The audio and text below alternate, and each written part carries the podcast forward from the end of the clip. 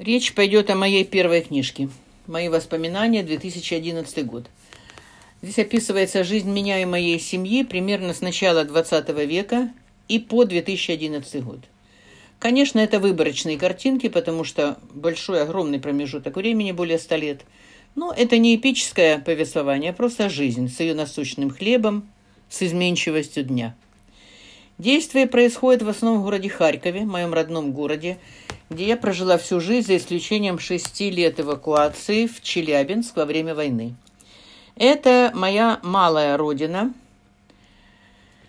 как бы пафосно это ни звучало. Поэтому сначала о Харькове как основном месте деятельности, действия.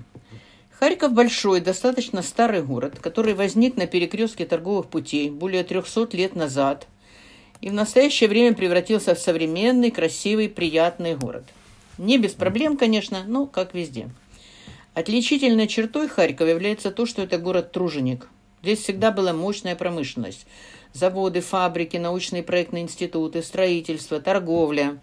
А вокруг этого остова громадная развитая система, инфраструктура – школы, высшие и средние учебные заведения, университет, библиотеки, театры, филармония, кинотеатры, клубы, цирк, стадионы, парки, детские сады, дворец пионеров и прочее.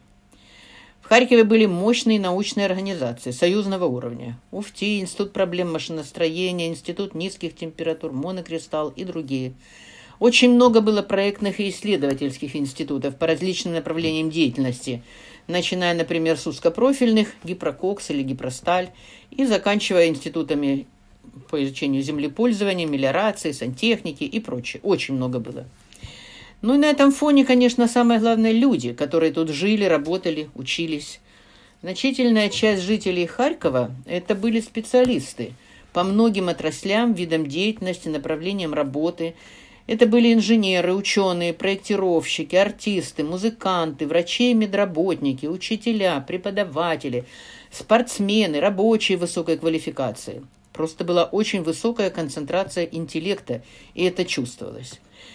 Мы все, те, кто тогда жили в 50-е годы и дальше, принимали все это как должное.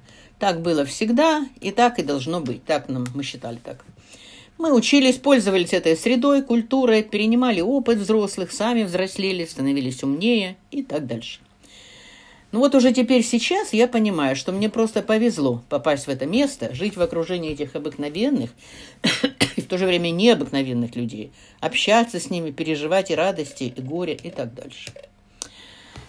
И еще один важный момент того времени и жизни. Харьков всегда был интернациональным городом. Сегодня, когда мир болеет национализмом, его сотрясают конфликты, имеющие под собой очень давнюю забытую историю и конфликты 100-200 лет назад.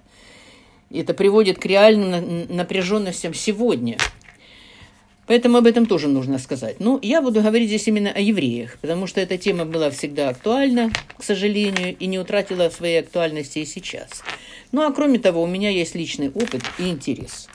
У нас была интернациональная семья – Папа Петр Ильич Сударкин, донской казак, а мама Рахиль Ильинична Градзинская, еврейка, как папа говорил, казачка из Чугуева. Вот они прекрасно прожили вместе 53 года.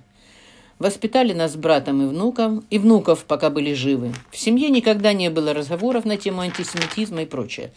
Наоборот, воспитывалось уважительное отношение вообще к людям, и в том числе к тем же евреям, армянам, грузинам, с которыми мы общались повседневно, которых много было в нашей жизни – об украинцах и русских вообще речи нет, потому что это свои по определению люди, поэтому тут все как бы нормально. Ну вот, в моем и родительском окружении всегда было очень много евреев. Везде, дома, в школе, на работе у родителей, потом в институте, уже на моей работе. И не потому, что это были мамины соплеменники, как бы, просто так это реально и было – это, как правило, были очень толковые люди, грамотные специалисты, веселые, остроумные товарищи. С ними всегда было весело, приятно общаться. И это при том, что, конечно, были какие-то государственные ограничения, были пятая графа, прочее. Да, так было. Ну вот так. Что сейчас? Очень многие в 90-е годы уехали. И Харьков, конечно, утратил в качестве населения. Речь не идет даже о том, что уезжали в основном лучшие специалисты, предприимчивые люди – в конце концов, Украина богатая страна, и в человеческом смысле тоже.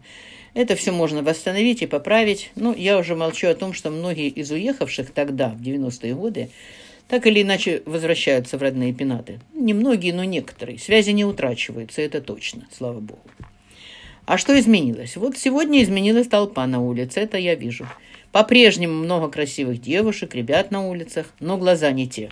Мало читают, мало знают, специфическое чувство юмора.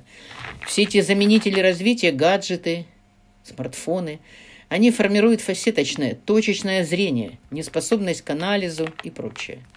Но не все, конечно, так безнадежно. Сейчас уже видно, что современные молодые родители занимаются развитием и образованием детей, что очень правильно и дает свои плоды.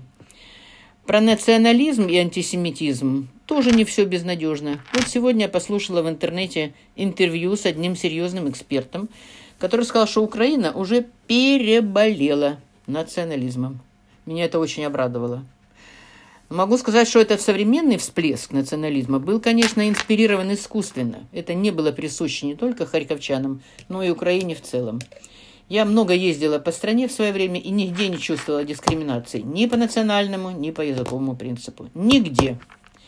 Ну и последнее, кстати, о языке, раз уж так повернулся разговор. Харьков – русскоязычный город. Это нужно понять и принять. Украинским языком мы все владеем в приличной степени, потому что нас хорошо учили, мы хорошо учились.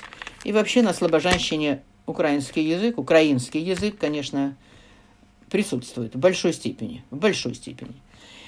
Но свои все книжки эти я писала на русском языке, потому что, потому что это мой родной язык, я думаю на нем. Украинским языком я тоже владею и широко пользовалась при написании учебной литературы, статей и прочее.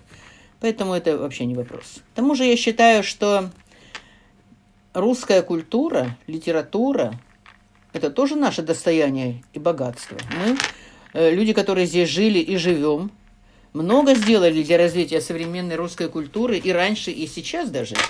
Поэтому не нужно выбрасывать это, этот бриллиант, не нужно трогать. Не нужно одно заменять другим, противопоставлять, искать негативы, сталкивать людей. Зачем? Правильный лозунг не вместо, а вместе. Плюс еще и уважение друг к другу. И тогда вообще все будет нормально. Все.